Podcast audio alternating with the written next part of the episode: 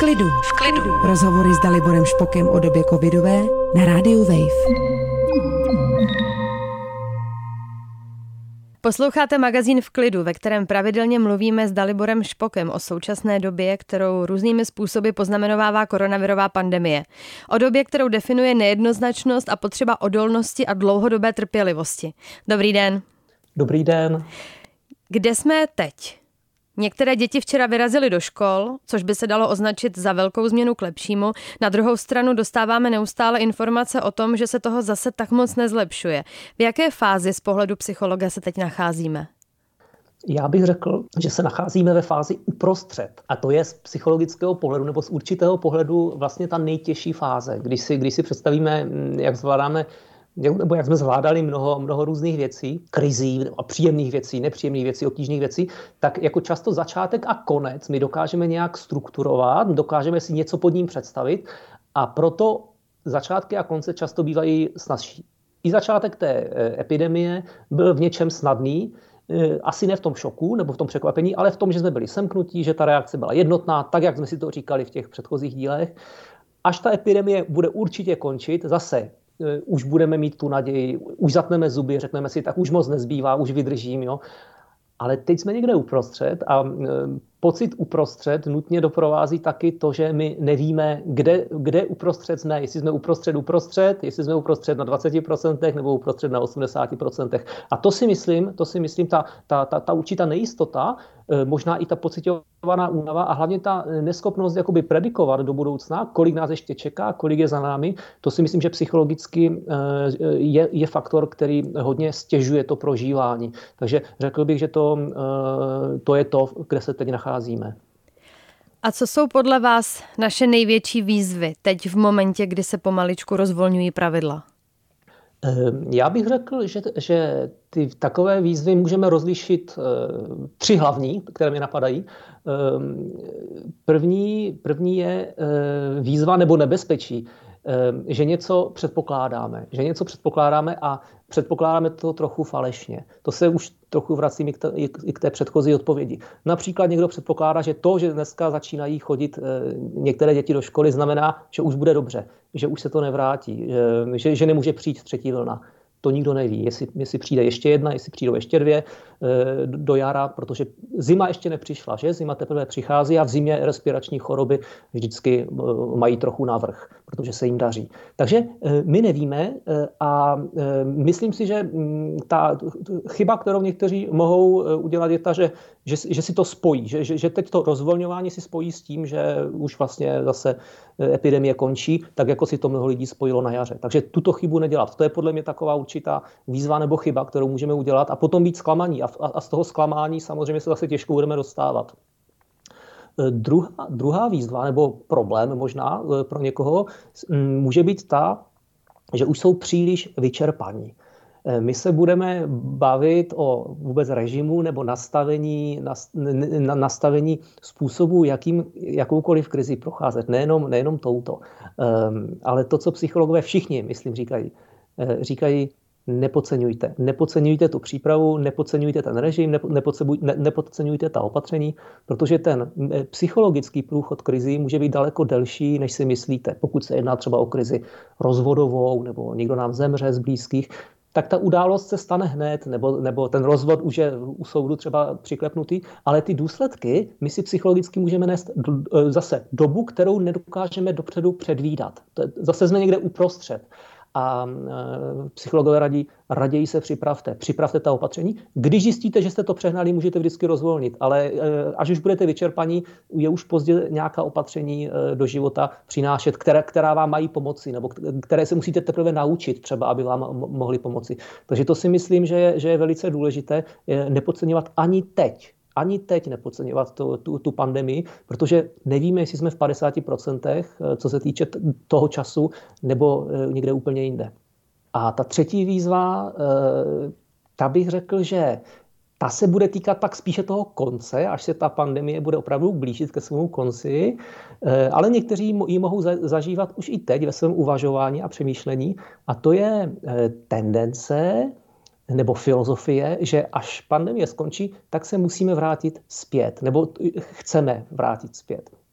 A to by byla podle mě velká, nejenom chyba, ale velká škoda. Vlastně by znamenalo by to nevyužít všeho toho, co nám toto období přineslo. Co nám přineslo? Myslím hlavně teda z mého pohledu psychologicko-technicky. Tím, jak jsme změnili, tak jak si o tom neustále povídáme, způsob práce, způsob komunikace, způsob e, sociálního styku e, a nevyužít tyto technologie a metodologie pro, nějaké, no, pro, pro nějaký nový, snadnější, efektivnější, účinnější způsob života. Smíšený, samozřejmě smíšeného typu už. Eh, ale podobně eh, bagatelizovat třeba všechno to vnitřní, eh, všechny ty hm, důsledky omezení, i ty pozitivní, i to, na co jsme si sáhli, to, co jsme proskoumali, to, na co jsme přišli ohledně sebe, i třeba ty naše slabosti, nevyužít to pak do dalšího života, protože se to už to vrátí zpátky a já už nemusím být v těch omezeních, no to by byla samozřejmě obrovská škoda. To bychom vlastně zahodili celou tu naši zkušenost. A hm, ta, ta, ta zkušenost může zahrnovat třeba určitá rozhodnutí, že jsme se třeba rozhod, rozhodli, že v pracovní oblasti nebo v, v, v oblasti životního stylu, až to skončí, budeme dělat něco jiného, budeme akcentovat něco jiného, jo? protože jsme přišli na to, že hodnoty jsou trošku jiné, než jsme se domnívali, ty důležité pro nás. No, tak myslím, že ta velká výzva, to velké nebezpečí, s tím, jak to spadne a my se nadechneme a budeme šťastní, že na to zapomeneme. A to si myslím, že, že pak bude obrovská škoda, protože tím vlastně zahodíme rok nebo e, více svého vnitřního psychologického života a své zkušenosti. Vy jste zmiňoval režim. Proč je tak důležité zachovávat nějaký režim? Proč třeba neurologové i psychologové varují, aby se nám postupně neotočil den a noc? Není to v momentě, kdy studium i práci řešíme o samotě z domova, všechno řešíme online, není to vlastně trochu jedno? Hmm, jedno to určitě není, akorát eh, ten, kdo ten režim eh, musí nastavovat, musíme být my sami. Právě proto, protože nemáme mnoho těch vnějších synchronizátorů. Já bych začal to, eh, od té, které jste se dotkla i vy, to znamená, že, že i neurologové mm, varují, abychom se nám, aby se nám neotočil ten takzvaný cirkadiální rytmus, ten rytmus noci a dne. Proč je to důležité? Proto, protože věda nyní přichází na stále nové a nové souvislosti, jak tento rytmus střídání světla a, a tmy je pro nás obrovsky důležitý. Biologicky, psychologicky. Mm, ono se to velmi obtížně zkoumá metodologicky, proto, proto na to věda nepřicházela dříve, na rozdíl od jiných oblastí. Je to věc, jsou to velice obtížné výzkumy z, z mnoha důvodů. Takže se ukazuje, že náš organismus a náš mozek, což jsou samozřejmě propojené, propojené systémy, Eh, fungují trošku jinak ve dne, fungují trochu jinak v noci. Eh, hraje tam roli i ta epigenetika, takzvaná. To, to, to že, že trošičku eh, skutečně jiným způsobem fungují některé biochemické procesy. Co se týče imunity, co se týče trávení, co se týče restaurace nebo regenerace, řekněme, různých kapacit. A najednou se ukazuje, že pokud eh, chceme právě v momentě, který je mm, vývojem, biologickým vývojem člověka vyhrazený spíš pro ten odpočinek, noc, tak chceme pracovat nebo ponocovat, tak eh, ten mozek pak nebude mít nikdy k dispozici právě ten ideální čas na ten odpočinek. A to tež, pokud chceme pracovat v noci, že to je, to je, to je velice zničující, jo? Eh, se ukazuje stále víc a víc pracovat v noci. Pokud chceme jíst v noci například, tak taky to se ukazuje, že to, že to asi není úplně optimální. To znamená, eh, různé fáze dne budou mít různou, různou funkci eh, ideální pro organismus.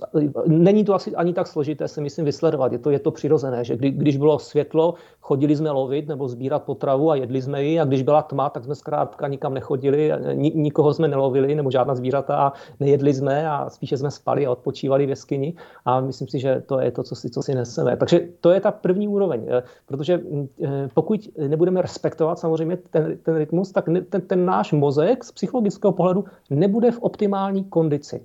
V optimální kondici, kdy právě budeme moci podávat dobrý výkon v práci, eh, mít dobrou náladu, zažívat smysl ze života, radovat se z něho a tak dále.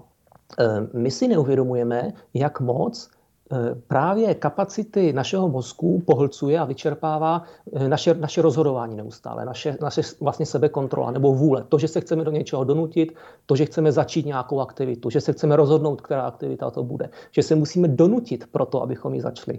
To všechno neuvěřitelným způsobem vyčerpává náš mozek a potom nám chybí kapacita právě třeba pro tu aktivitu samotnou nebo pro mnoho dalších daleko důležitějších věcí v tom dní, než rozhodovat se, kdy a co udělám.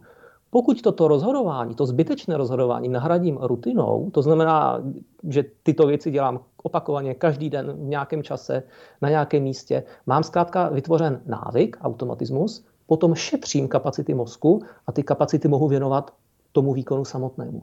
A když se eh, zamyslíme vlastně, tak v různých oblastech, když vidíme někoho, kdo má profesní úspěch, ať je to mm, slavný sportovec, fotbalista, muzikant, filmová hvězda, jak se k tomuto úspěchu performačnímu eh, dostaneme, kromě talentu samozřejmě nějakého? No, tím, že eh, cvičíme, cvičíme, cvičíme v rutinách. Jo? Nelze se naučit na hudební nástroj mistrovsky jinak, než tím, že budu rutině cvičit každý den ve stejný čas, po stejný počet hodin. Eh, není to tak, že čekám, až se mi bude chtít na to piano eh, začít cvičit. Tak tím se nenaučím nikdy nic. Totež v jakékoliv jiné životní oblasti. Pokud se chceme naučit cizí jazyk, musím rutině se ho učit. A to samozřejmě nechceme, protože ani ta dnešní postfaktická doba tomu moc nepřeje, budování rutin a budování kompetencí, protože je to diskomfortní, je to obtížné. Takže my, my spíše eh, se rozprostřeme do té informační doby, do těch sociálních sítí a na ten internet a hledáme ty nové metody, protože si řekneme, ten jazyk pořád neumím a na to piano neumím, musím se naučit nějakou lepší metodu. A hledáme jo, ty deklarativní metody, eh, těch pět bodů na, na úspěch, protože to je to, kde hledáme tu naději. Ta naděje je v to, že rutinizujeme, rutinizujeme svoji práci, rutinizujeme svoje učení. Ono pak nebude ani tak obtížné, eh, nebude, nás, eh, nebude tak diskomfortní v tom vstupování do něho, v tom, že se nám nebude chtít. Pokud něco děláme každý den pravidelně v 8 hodin ráno, a děláme to půl roku, tak neřešíme, že se nám nechce, protože zkrátka děláme to automaticky. To znamená, ten vstup i do toho je snažší a vede to prostě k lepší performanci, k lepšímu učení se návykům, k lepšímu výkonu v práci, ale taky vůbec jako ke všemu, co chceme v životě zhodnocovat a co chceme jako budovat. Tak pokud něco chceme budovat každý den, tak by to mělo mít eh, své pravidelné místo. Jo? Jinak nemáme jistotu, že se k tomu do, eh, do, donutíme, až nebudeme mít náladu.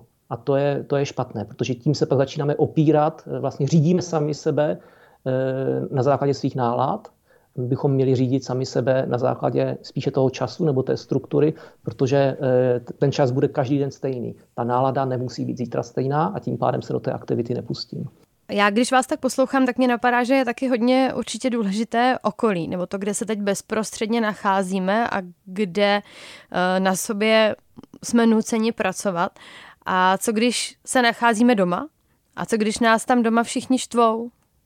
Za prvé to, do, a dost často to může znamenat přesně to, že nemám ten režim.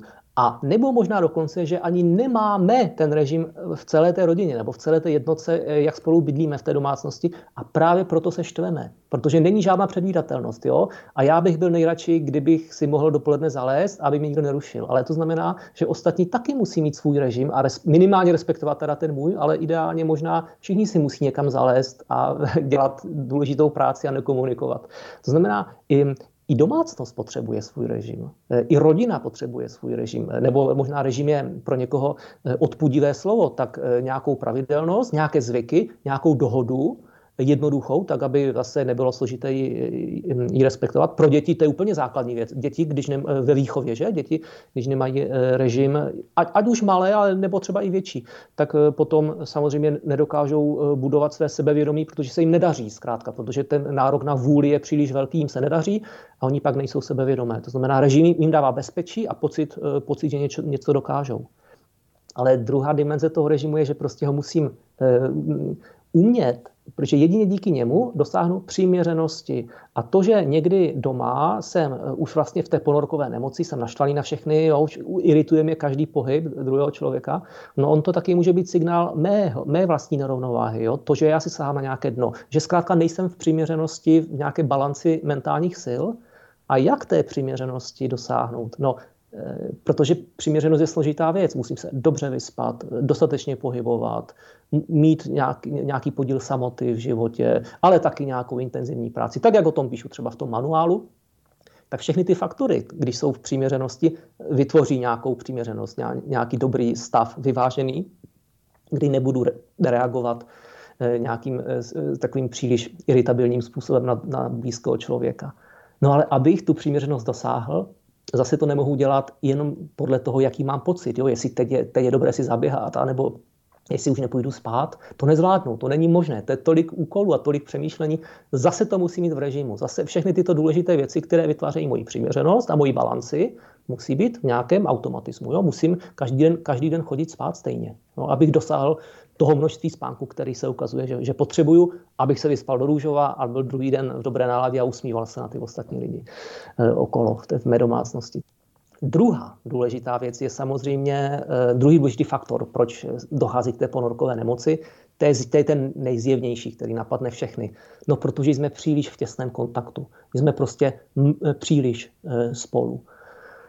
Eh, není to tak, že kvalita vztahu se pozná tím, že jsme spolu pořád. To eh, někteří lidé, zvláště teda v partnerských vztazích, ve vztazích eh, ke kamarádům nebo k rodičům to tak necítíme, ale v partnerských vztazích někdo propadá tomu, tomu omylu, zvláště pokud třeba nemá moc zkušeností v nich. Že čím více budeme spolu, tak tím to bude víc vypovídat o tom, že, že se máme rádi. Ne, to vůbec ne. Každý vztah i každý člověk potřebuje odlišnou míru toho kontaktu, to bytí v tom vztahu, ale taky odlišnou míru samoty. A ta samota je obrovsky důležitá, protože v té se nabíjí, v té reflektuje ten vztah, jo? v té přemýšlí o tom vztahu, ale taky, taky odpočívá od něj. To znamená, že přemýšlím o tom, eh, jak mohu nebýt v té domácnosti. Eh, jak zase, zase nejlepším, nejlepším způsobem, jak to udělat, je zase nějakým režimem, nějakým, eh, nějakým pravidelným způsobem, že? abych na to nezapomínal, aby to bylo snadné. Eh, já vím, že žijeme v době omezení, ale zase až tak tvrdý ten lockdown není, abych si nemohl zajít proběhnout, abych nemohl zajít do, do parku nebo do lesa nebo s pejskem, jo? Abych, abych chvilku doma nebyl, nebo si vzal knížku a někde si jít na lavičce četl. Můžeme, si myslím. Eh, takže mm, ten kontakt, eh, a ideálně ještě, když se na to domluvíme, že? Když, když si vyjdeme vstříc tak, abychom třeba nebyli všichni doma, abychom, eh, pokud, pokud třeba je potřeba se starat o někoho doma, tak máme nějaké služby, které si rozdělíme a tak dále. To je druhá úroveň. Jo? E, trošičku plánovat i tu samotu, nebo, protože jinak se nám to nepovede. Když začneme plánovat až v tu chvíli, e, kdy už máme všech, všech okolo dost, to už pak nemáme kvalitní plánování. A třetí úroveň, zvláště pro mladé lidi, si myslím, může být dost důležité se nad tím zamyslet. E, někdo se nad ní zamýšlí automaticky a někdo se nad ní nezamyslí vůbec, takže je to taky e, individuálně odlišné. No, často mi druzí na nervy lezou doma proto, že s nimi vůbec žiju tak to základně ta otázka může být. To znamená, musí to tak být? Musím bydlet eh, ve, tady ve společné domácnosti s maminkou nebo s rodiči? Nebo s těmito kamarády, se kterými si moc eh, nerozumím? Nebo, nebo dokonce s partnerem, s partnerkou, jo? pokud spolu třeba chodíme krátkou dobu a přesvědčili jsme se, že tím se nejlépe otestujeme, když co nejrychleji začneme spolu bydlet. Hm, někdo automaticky eh, nad, nad tím přemýšlí, eh, ale někdo ne, protože preferuje spíše ty ekonomické, ekonomicky zvykové faktory. No, tak přece jenom bydlím u rodičů, je to levnější, o hodně se postarají.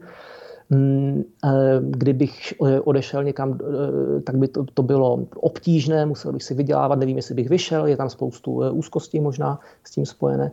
No, ale eh, je to skutečně tak, že, to, že nám druzí lezou na nervy, teď, teď v tom eh, omezení možná ještě více, tak to může, já neříkám, že musí, ale v některých případech to může ukazovat na to, že možná to, že žijeme společně, mm, není, není úplně dobře. Možná, že, že ten pocit je vlastně správný, že, že ukazuje dobrým směrem a že říká, hele, už bych měl odejít možná tady jako od rodičů. Eh, možná už bych měl odejít tady od těchto kamarádů, protože už jsem se posunul a už máme jiné hodnoty, oni žijou trošku jiným stylem, mě to hodně irituje, vyčerpává, najdu si jiné spolubydlící třeba. Jo? Takže může to ukazovat i k, k nějaké změně, kterou eh, se mohu eh, pokusit učinit. A neříkám, že ze dne na den, často to tak nejde, ale minimálně o ní přemýšlet a nebo ji začít realizovat. Tolik dnešní vydání magazínu v klidu. Děkuji Daliboru Špokovi za odpovědi na moje otázky. Naschledanou. Naschledanou, děkuji.